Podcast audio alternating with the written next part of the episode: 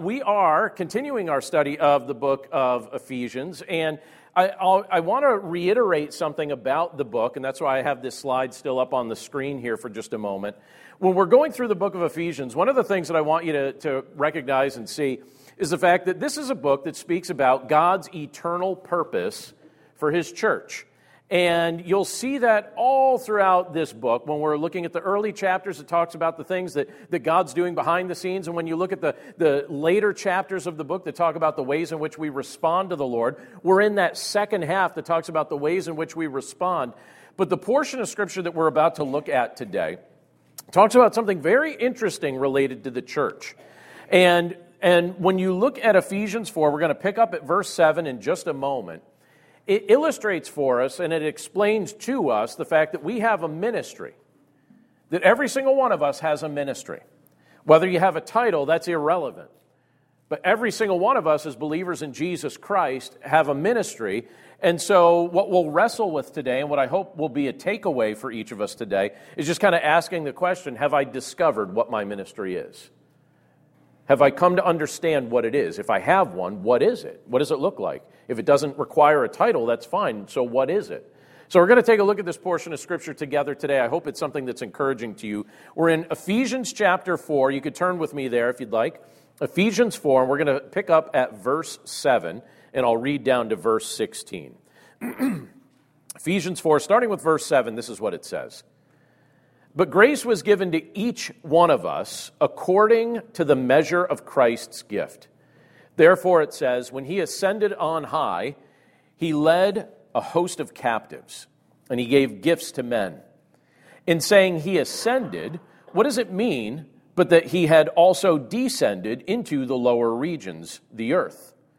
He who descended is the one who also ascended far above all the heavens, that he might fill all things. And he gave the apostles, the prophets, the evangelists, the shepherds, and teachers to equip the saints for the work of ministry, for building up the body of Christ, until we all attain to the unity of the faith and of the knowledge of the Son of God, to mature manhood, to the measure of the stature of the fullness of Christ, so that we may no longer be children, tossed to and fro by the waves and carried about by every wind of doctrine by human cunning, by craftiness in deceitful schemes.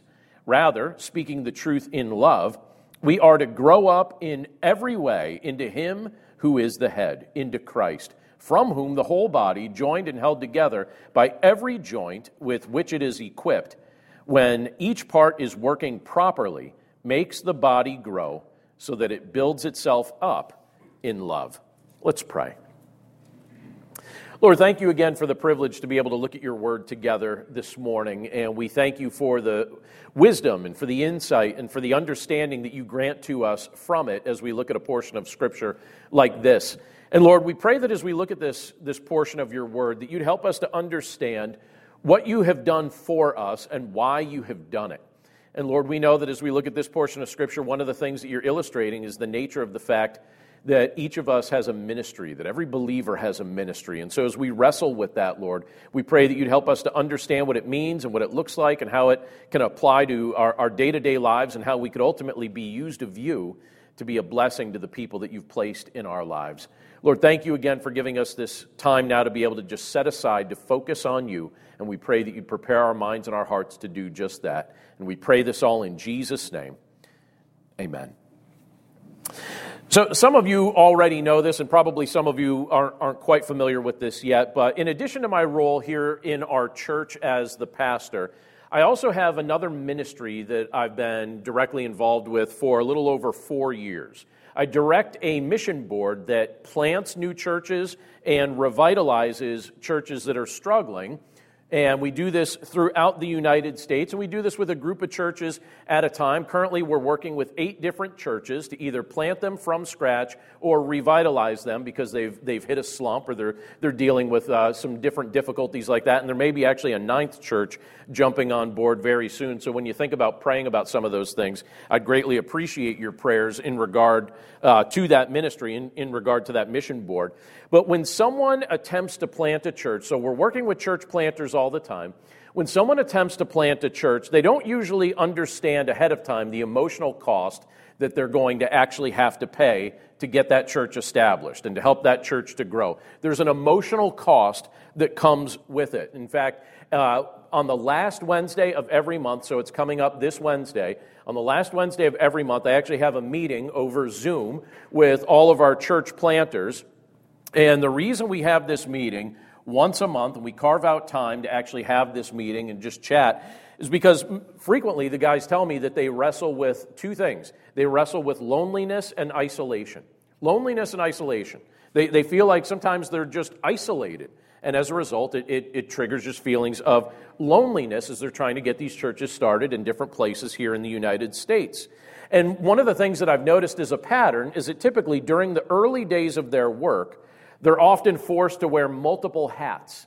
And when they're wearing multiple hats, they're oftentimes serving in ways that they don't really feel equipped to serve in, but because there's a need there, they look at it and they're like, look, somebody's got to do this. We're trying to get this thing started. And so they wear that hat at least for a season. And, and that's fine for a little while, but it's not fine forever eventually they need to find a team of volunteers and, and a, a team of leaders to come around them. And so, so what we uh, attempt to do as we're working with them is we try and help them understand what leadership development looks like in the local church and what it looks like to raise up a group of volunteers and what it looks like to actually serve together and, and you know, aim toward a common goal. And, um, and so we help them get organized in that kind of way, showing them how to do that kind of leadership development. And what we've noticed is that in general, churches that prioritize leadership development and churches that prioritize a, a team approach to ministry, over time, churches that do that, those are the churches that tend to thrive. While churches that tend to spend way too long uh, placing too many responsibilities on the shoulders of too few people, those churches eventually struggle. Those churches end up declining. In fact, some of the churches that have come under our mission board umbrella have come under our mission board umbrella because they, they spent decades basically failing to raise up new leaders and decades failing to in, invite people to serve as volunteers. And eventually, what ends up happening is those churches either close or get very close to closing and then reach out and say, hey, we actually need help. Otherwise, this whole thing is going to be finished. It's going to be over. It's going to be, there's going to be nothing to it. Now, I bring that up because when you look at the portion of scripture that we just read from Ephesians chapter 4, starting with verse 7, here you have the Apostle Paul explaining the ways in which Christ has equipped all believers to find a role of service within the church. And when you look at that, one of the things that he's making clear is that when we invest ourselves in that role of service, when we invest ourselves in serving other believers, everybody benefits.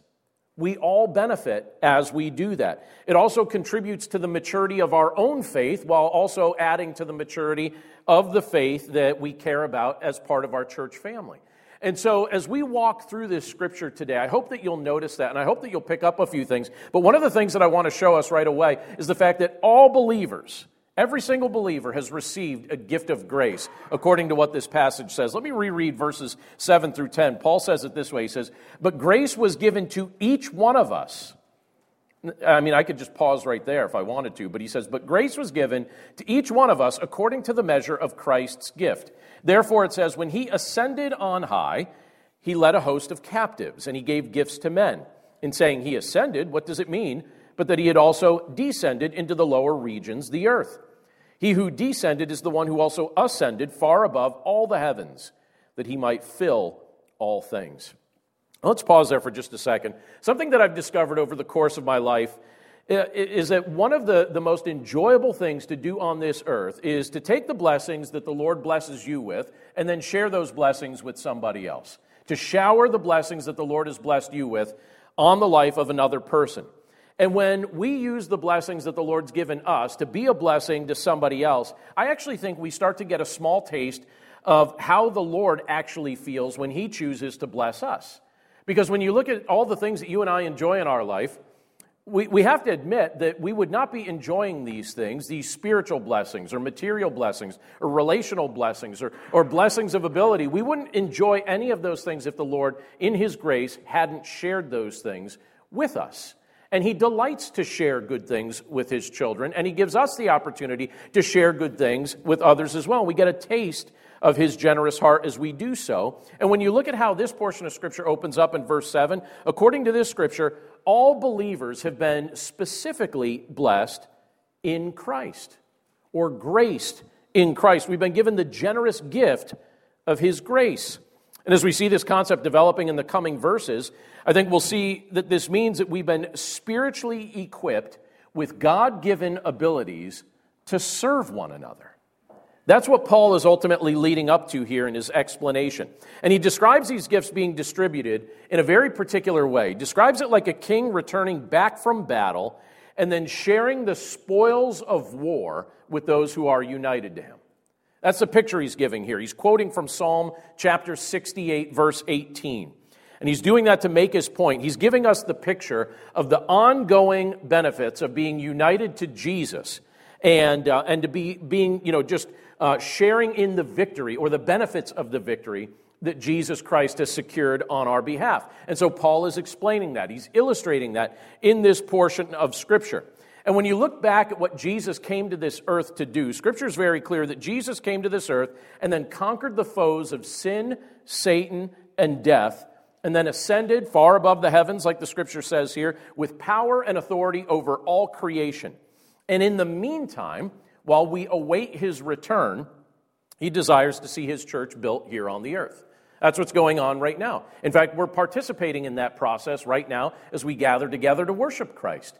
He desires to see his church built here on this earth. And so, what he's doing is he's supplying all believers with gifts of service or the ability to serve with supernatural power in such a way that it helps make that happen. He has a mission for the church, He has a goal for the church, and He equips us to be able to participate in that mission with Him. And I think that's an important thing for us to notice, especially, especially if you're somebody that maybe falls into one of two categories. Maybe you're somebody who only recently has come to faith in Jesus Christ. So maybe you're a new believer. And this is what I, have noticed sometimes with people when they first come to faith in Christ. They're very enthusiastic about their faith, but sometimes they look at the ways in which the Lord is using other people and they doubt that the Lord could use them that way. So if you're a new believer, if you're someone that just came to faith in Jesus Christ recently, I want you to take some confidence from what Paul says here because you have been supernaturally gifted to serve your brothers and sisters in Christ in such a way that they can be built up. And it's not based on the amount of time that you've been a believer. It's based on the gifting of God and His ability to equip you to serve other people. Here's another thing that I think is useful to notice in regard to that. Sometimes, if you're not, like some, some of us here in this room are behind the scenes people, right? And I'd ask you to raise your hand if you're a behind the scenes person, but you'd be like, that's not how we roll, John, right? We are behind the scenes people. We will write a note and tell you we're. But this is what I've noticed a church doesn't run without those people. And sometimes people think that the only way that you could serve in the church is from a stage or from a pulpit. And because they don't feel like that's how they're gifted or that's how they're called, sometimes they doubt that the Lord could use them too. And so if you're a behind the scenes person, also known as the backbone of every local church, or if you're a new believer, I want you to take to heart some of the things that are mentioned here in this portion of Scripture because they directly apply to you. And it's one of those things that you and I should never talk ourselves out of, just the fact that the Lord could make use of us. Because this is exactly what Paul's talking about here. He's talking about the fact that he says, But grace was given to each one of us each one of us, every single one of us, there are no exceptions. All believers have received a gift of grace. If you believe in Jesus Christ, you have received the ability to supernaturally serve in the church in accordance with His power, in His strength, in His wisdom. He's given it to you. I think it's worth wrestling with all right, Lord, how have you shaped me? How have you gifted me? Who do you want me to serve? And it doesn't have to look exactly like somebody else's area of service. But Paul develops this thought a little bit further here. And he tells us, all right, here's the reason you've been given this gift. This is the reason that you've been supernaturally entrusted with this ability. You've been given this gift because you're supposed to build one another up. You've been called to build one another up, to use this gift to build one another up. The way he phrases it, you can see in verses 11 and 12, he says, And he gave the apostles, the prophets, the evangelists, the shepherds, and teachers to equip the saints for the work of ministry, for building up the body of Christ. So he lists a whole bunch of things here. We're going to dig into that in just a second here. But I'll also tell you, this isn't the only place where, where Scripture talks about the fact that we've been gifted. If you want to follow a, a you know, kind of a, a, a, train of thought that Scripture talks about, here's the easiest way to remember it. If you ever want to look through the different ways Scripture lists that God gifts people, there's two chapter 4s and two chapter 12s. You ready? 1 Peter 4 and Ephesians 4. We're in Ephesians 4, so there's 1 Peter 4 and Ephesians 4. So look at those two fours, and then you could look at 1 Corinthians 12 and Romans chapter 12. So two 12s and two 4s, and you can look through all the different ways that God gifts and enables people to serve one another so that we'll build one another up. Now, many of you know uh, if you were here last week, you know that, that I wasn't here last week. My family wasn't here last week. In fact, uh, a few times a year, what our family does is we like to rent a cabin out in the middle of nowhere. And we always try and find a new cabin uh, out in the middle of a different nowhere. And so that's what, we, that's what we did this time. We rented a cabin in the middle of nowhere. We weren't here uh, with you last week, but we were still joining you via the live stream. Uh, so just so you know, your pastor's still snooping, and uh, even when he's away. Um, but many of you know that we asked Greg, where are you at, Greg? I asked Greg permission to share this, so don't think I'm putting him on the spot too bad. Um, but I, I, I, asked Greg, I said, Greg, any chance you'd be willing to preach for me when I'm going to be away in October? And Greg agreed to do that, and uh, we were watching him via the live stream. We are like, man, he's doing an excellent job. He's like, really good. And so we decided, let's just extend the vacation. And, you know, Greg's got this, right? Um, but, you know, Greg, admittedly, he's, he's, he's like, all right, well, I've got experience teaching, but I, I, I, hope Greg's okay with me telling you this part of his secret. Did you know that that's the first time he ever preached a sermon? That that was the very first time. He's never preached a sermon before. That was the first sermon that he preached. Right? Yeah, give him, give him a little applaud. Applause. So, that's scary, right? Like, that's terrifying to get up in front of a group of people and, and, preach a sermon. And several of you here have done that. And I'm really grateful that the Lord supplied uh, people like Isaiah, people like Seth, people uh, in our congregation that are willing to kind of step up and, and do that and preach and communicate and do things like that. But here's the, the other thing that we did. So during our midweek Bible study on Wednesday night, uh, we typically put a circle of chairs in the back of this room as we're studying the scriptures. Well, before we started up, I said, All right, Greg, um, while we're all sitting here, like as if it's not bad enough to have to just stand in front of people and preach, we turned that into an interrogation of, of Greg on uh, Wednesday night. Not really an interrogation, it was almost like a circle of encouragement. We were all sitting around him, and I, I said, All right, it was your first time preaching. Uh, how was it? Like, what was the experience like? And so he shared uh, some of the things related to the experience. And then I said, Now, Greg, what I want you to do is just kind of take this all in. I'd like you to hear the reactions of all of us in this circle and the feedback that we have for you related to that. Do you think that would be an easy thing to sit down and just kind of have a whole bunch of people after you've put yourself out there like that? Now, thankfully, everybody had wonderful things to say. And this is why I enjoyed that so much, and I was grateful that he was willing to do that, and even grateful that I asked his permission to share that with you this morning. I look at that and I say, okay, that's what a local church should be doing. Am I right? Like when you look at what Paul's talking about here, a local church should be trying to actively invest and raise up additional leaders and give them a shot. And then when they take the shot, give them encouragement because they took the shot. And so that's what we tried to do encourage a brother as he's taking the risk to do that. And, uh, and it was, it's a wonderful thing. You know, and I look at stuff like that and I think, all right, I'm grateful for moments like that because I, I know that that's how the church is supposed to operate when you look at portions of scripture like Ephesians chapter 4. Because what we're called to do, we're called to value one another's gifts and we're called to give each other opportunities to put those gifts into practice.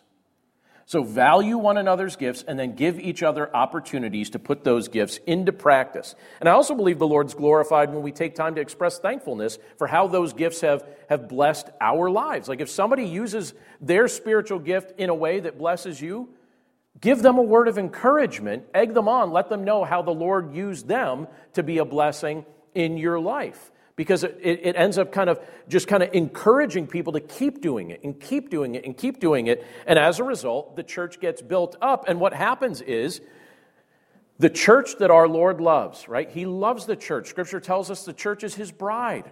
He loves the church and he wants the church to be healthy. He wants his bride to be healthy.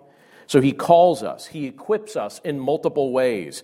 Our areas of service vary, and our roles of leadership differ.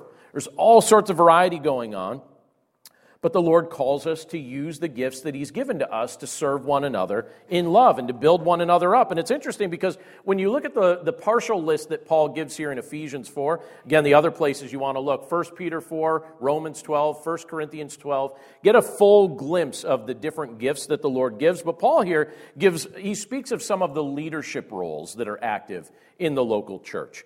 And the variety of leadership roles that, that Paul mentions in this passage are fascinating because he's telling us all right, first of all, in the church, Christ has called some of the early church leaders to serve as apostles of the faith. And so you have those individuals that were called as apostles. These were people who saw the risen Christ. These were also people that, in a foundational way, were given the ability at times to do certain things that were miraculous that confirmed that the message that they were proclaiming was actually accurate. And so there was a group of people that the Lord had called to be apostles. They were gifted to serve in that role.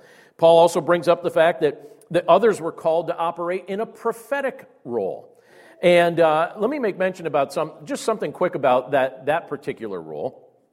I think a lot of times people think of a prophet as being one who can, who can predict the future.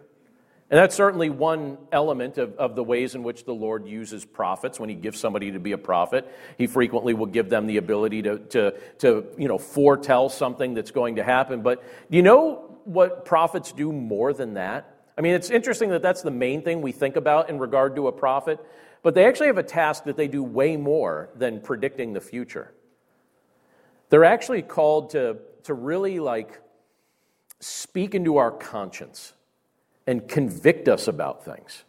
When you, when you look at the words of the prophets, when you read through the words of the prophets in Scripture, they basically spent their lives causing people to bristle.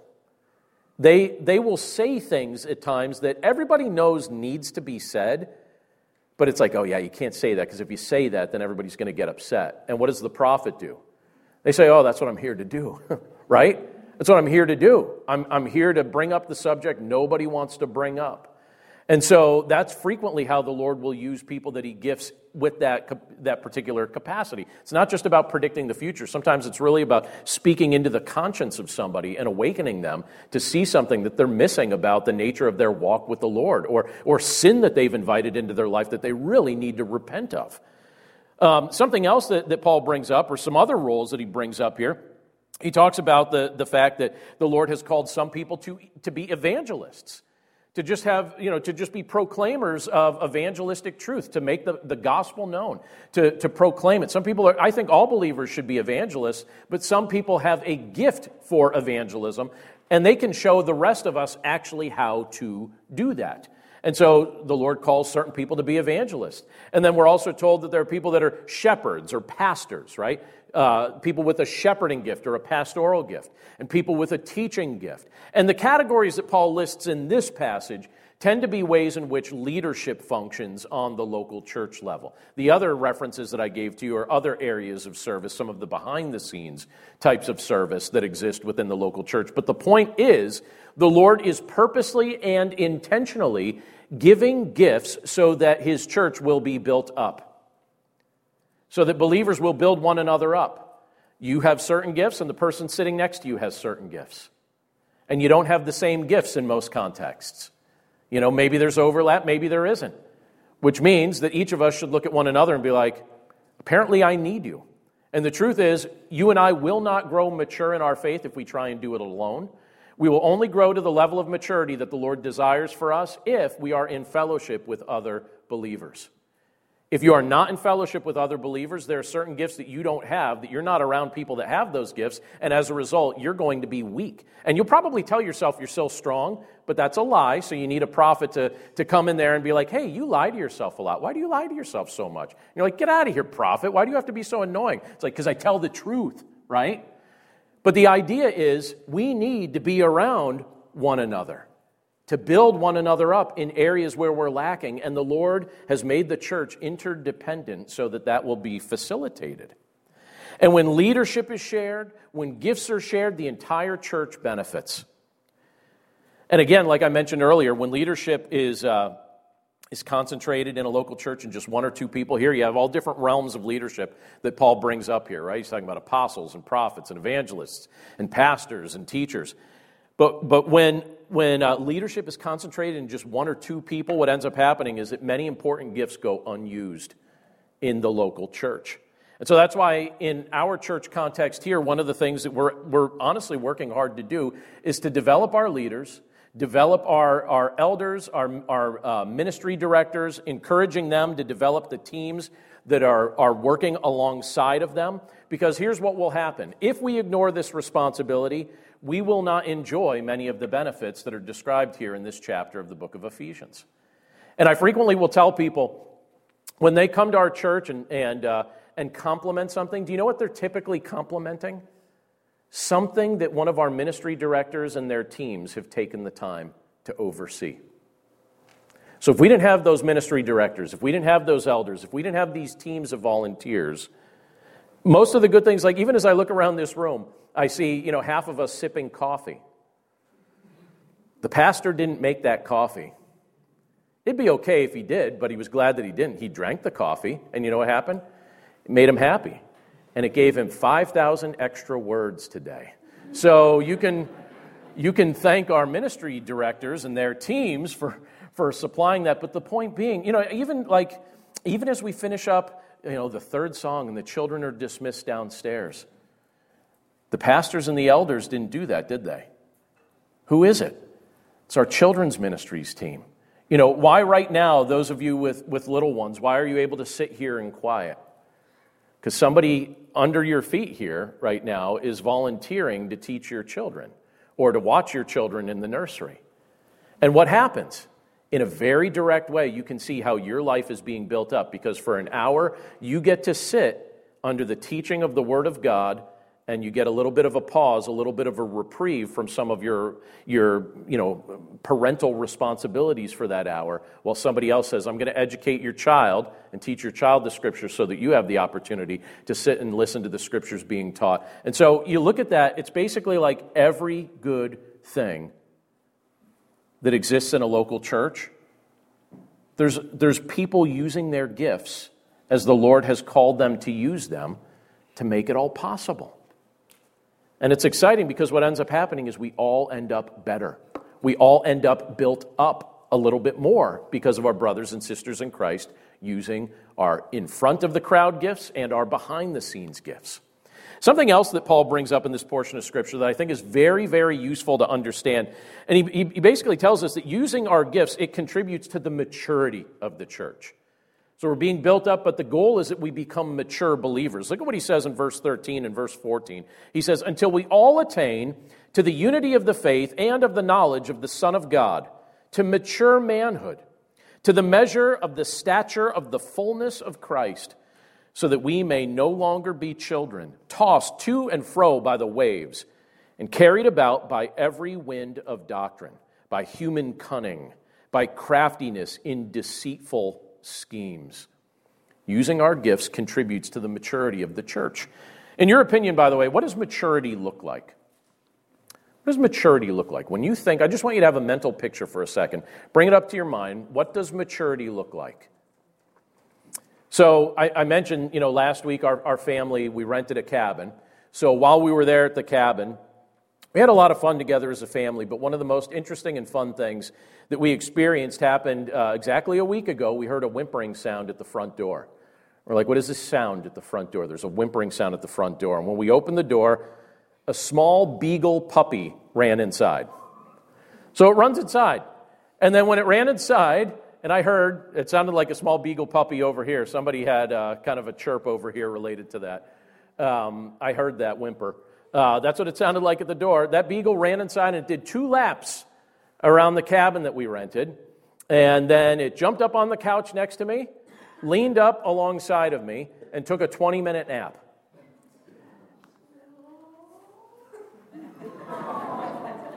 I, and, I, and as that was happening, that was puppy's eyes are open in that picture. But I said to my wife, I was like, "Hey, I'm not going to move. Take a picture. Take a picture for me." And so that's the puppy right before she fell asleep. But she leaned right up against my side, and uh, moments after that picture was taken, her eyes were closed and she was out.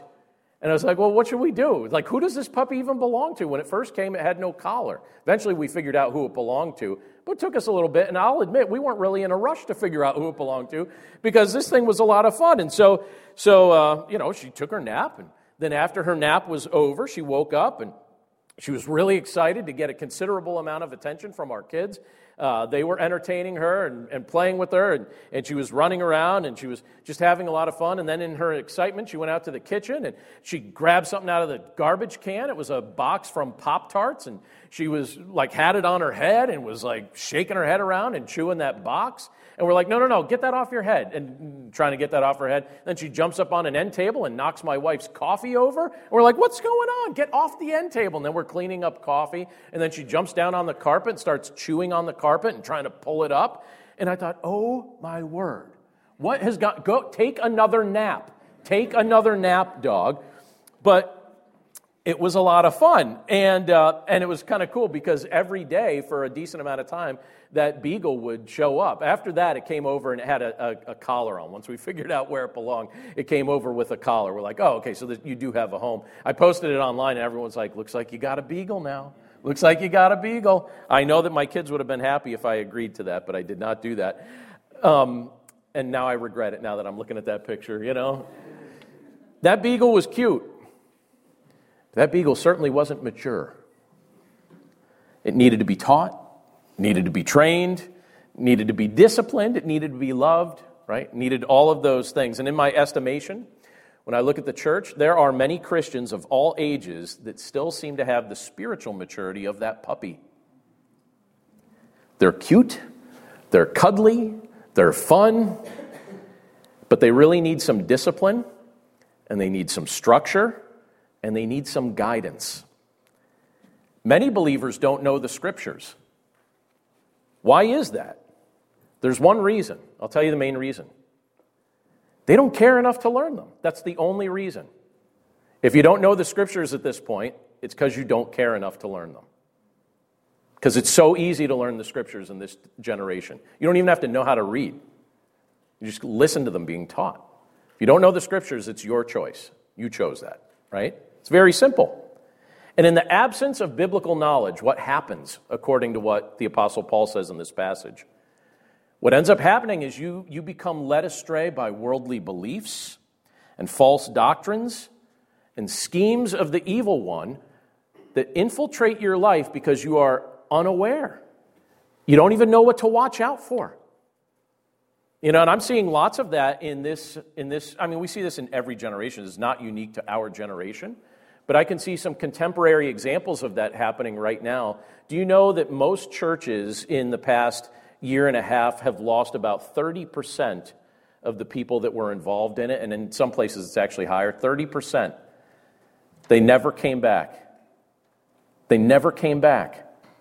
And in many respects, they never came back because replacing what used to seem like an, ex, an external expression of faith, it's just it's just like a, a, worldly value, you know, worldly priorities, a worldly mindset. It's not the case in every instance. I'm not trying to paint like a universal brush in saying that. But in looking at some of the research that I'm seeing and talking to some pastors that I'm friends with, I've started to realize like, yeah, we were, we were primed to just fall into all sorts of silliness. And why do people believe foolish things? Because they don't know the truth. And so we don't, you know, puppies are cute, but you don't want to spend your life like a spiritual puppy. It's only cute for a while. After you have to replace the carpet a third time, it stops being cute, right? Use your spiritual gifts if you believe in Christ, and let others use their gifts in your life. Walk by faith in Jesus. Commit his word to memory with intentionality and grow mature in your walk with him. Don't embrace immaturity. We're never called to embrace immaturity. Here, Paul's encouraging a very new, a very young church. He's saying, listen, grow mature, grow up. You'll like it when you get there, right? And our entire lives are a process of growing spiritually mature. But there are a few things as sad, in my opinion, as someone who has claimed to know Jesus for decades, but they still have an untrained, unstructured, undisciplined faith like a spiritual puppy. It's very, very sad. It doesn't feel right when someone's known Christ for a long, long time, but their faith never grew up. Again, it stops being cute after a while, and it starts to become a serious issue. And so you have Paul saying, listen, the church is supposed to be healthy. We've got to build one another up and we've got to help each other press on toward maturity. Otherwise, we're going to fall for all sorts of stuff that really is so out of line with the heart of God. And when we've and I've done that in my life. I have to confess, I, there are times in my life that, and it's so easy to do where you don't even realize you've adopted the world's perspective as your own and you're thinking, yeah, that's just the natural way to perceive something. And then you come across something in scripture that convicts you and you're like, wait a second, have I been thinking about this all wrong? And what is it usually? What is it usually in your life? I'll tell you what's, what usually is in my life that awakens my eyes to actually see when I've adopted something that doesn't belong in my mindset. It either comes when I'm reading scripture or when another brother or sister in Christ says something to me that I need to hear. Either comes from the lips of my brothers and sisters in Christ and I feel convicted about something, or I'm reading something in Scripture that makes me aware of something I was completely unaware of. And so Paul here is encouraging the church build into one another so that you keep growing mature and you sharpen your brother and you sharpen your sister and before and and that we have the humility to say to one another, you know what? I didn't really want to hear that, but I'm actually glad you told me because it's evidence that you actually love me. And when you look at this last section here, that's exactly what I think Paul is trying to get at. We are being built up in the love of Christ. But look at how this is phrased when you look at verses 15 and 16. He says, Rather, speaking the truth in love. Not a beautiful statement? Rather, speaking the truth in love. We are to grow up in every way into Him who is the head, into Christ from whom the whole body, joined and held together by every joint with which it is equipped, when each part is working properly. So it's saying, like, you know, each of us, let's do our part. Let each part working properly. And it says, makes the body grow so that it builds itself up in love. So I, I, I, really enjoy how Paul concludes this particular section here. And he, as he kind of wraps up these particular verses here, he does so with the challenge to speak to one another in love. But please notice what we're called to speak to one another. The how we're supposed to speak to one another is in love, right? So as brothers and sisters in Christ, we speak to one another in love. But what's the what that we're supposed to speak to one another? We're called to speak the truth. So we're called to speak the truth in love. The what is the truth, the how is in love. So if we aren't speaking the truth, or if we're avoiding uncomfortable truths, we're not really benefiting one another like we're called to do. But in love, consider the things that we could do for one another. We can point out error. That's certainly something that we can do. In love, we can point out error. We can challenge the wandering. We can also comfort the grieving. Do you ever have somebody in your life that just reminds you when you're catastrophizing everything that all is not lost? And isn't that sometimes the wake up call that you need to hear? You know, when you go through those low stretches where you just need a brother or sister in Christ to kind of speak a word of encouragement into your heart, and they remind you, hey, your hope is not right now. Look beyond the moment. And you're like, you know what? That was the truth I needed to hear right now.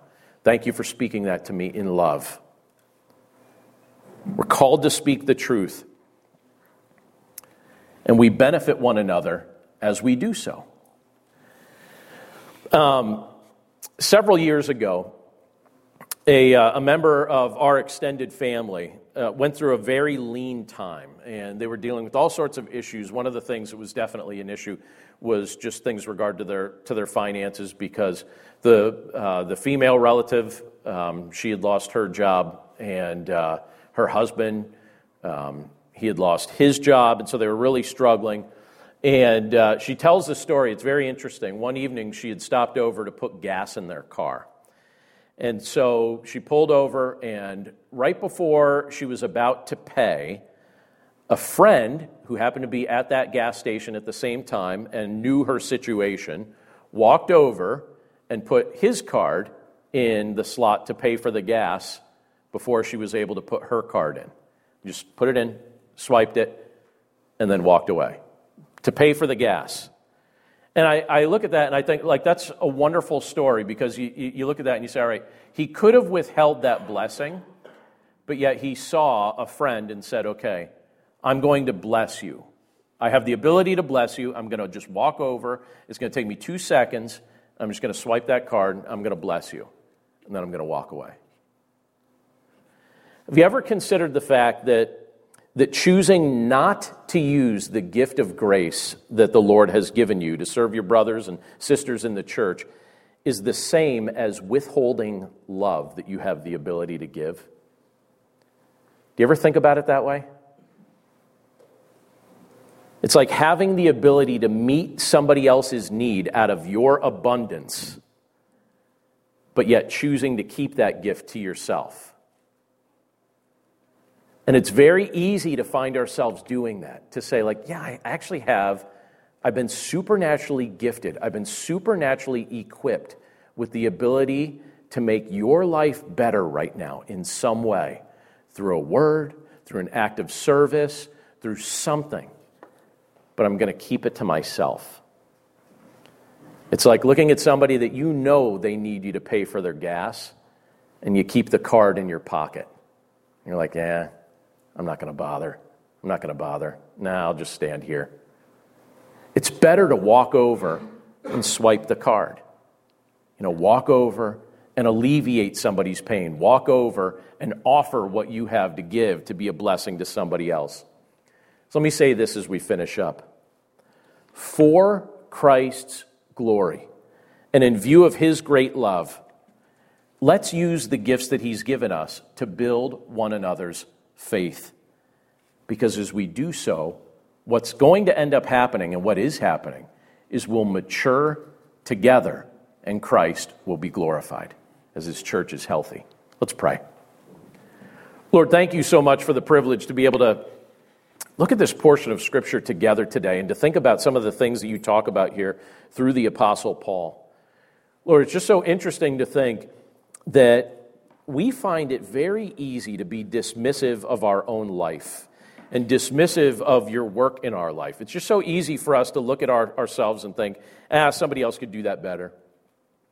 Or somebody else has more time for that than I do. Or I've done enough of that in an earlier season of life. I don't need to do that during this season of life. And we've got these gifts, we've got these abilities, we've got these supernatural talents that you've, you've graced us with as we trust in you and you're saying, all right, make use of this. Make somebody else's life better. Help someone else's faith mature. Use the gift that you've been entrusted for as long as you've been entrusted with it.